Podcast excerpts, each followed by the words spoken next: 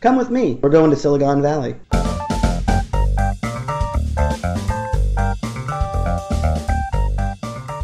If you were smart, you got as far back in the train as possible. And everyone would load in, and they'd pull down the lap bar, and it only had a lap. And you would wait, and then you'd be rocketed forward, immediately go through a tight loop inversion, fly to the top, and pause for a second before you started backwards. And you go backwards through the station again, through the loop, backwards this time, through the station, and then you would pause behind it in another rise. And the reason why you wanted to be in the back is so that you could see out across the park. Even for just a couple of seconds, you would get the vista, the view of the entire park buff before you. And then you would ease down into the station where you'd stop.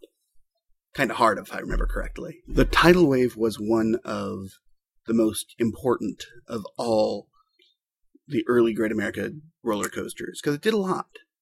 That's what a lot of people sort of miss, I think, is that what Tidal Wave was, was a simple, tight, compact ride experience. And it was one inversion that you went through twice, but but it was so compact and so tight. Whereas something like The Demon has four or five inversions, and actually, I think it has three complete inversions, one of which is a uh, corkscrew. But it's a long ride.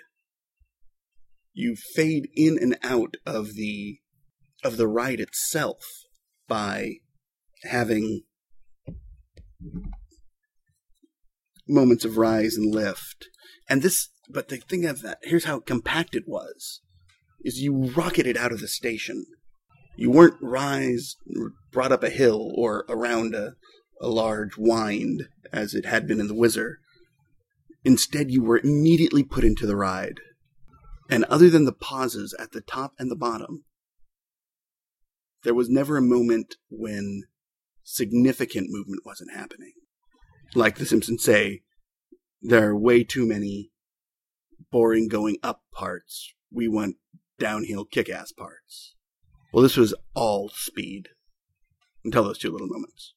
But the idea that you had impressive velocity going at all times on this ride really makes it hard. And when it left, once we lost it, I realized that this idea of a coaster experience kind of no longer exists. And if you see some of the other rides that have replaced it, there's there's no space for it anymore. There are similar rides which are super fast forward front and back action, but it's more twisty, more turny. But it's both the simplicity as well as the thrill that made the tidal wave one of the most important rides at Great America to me.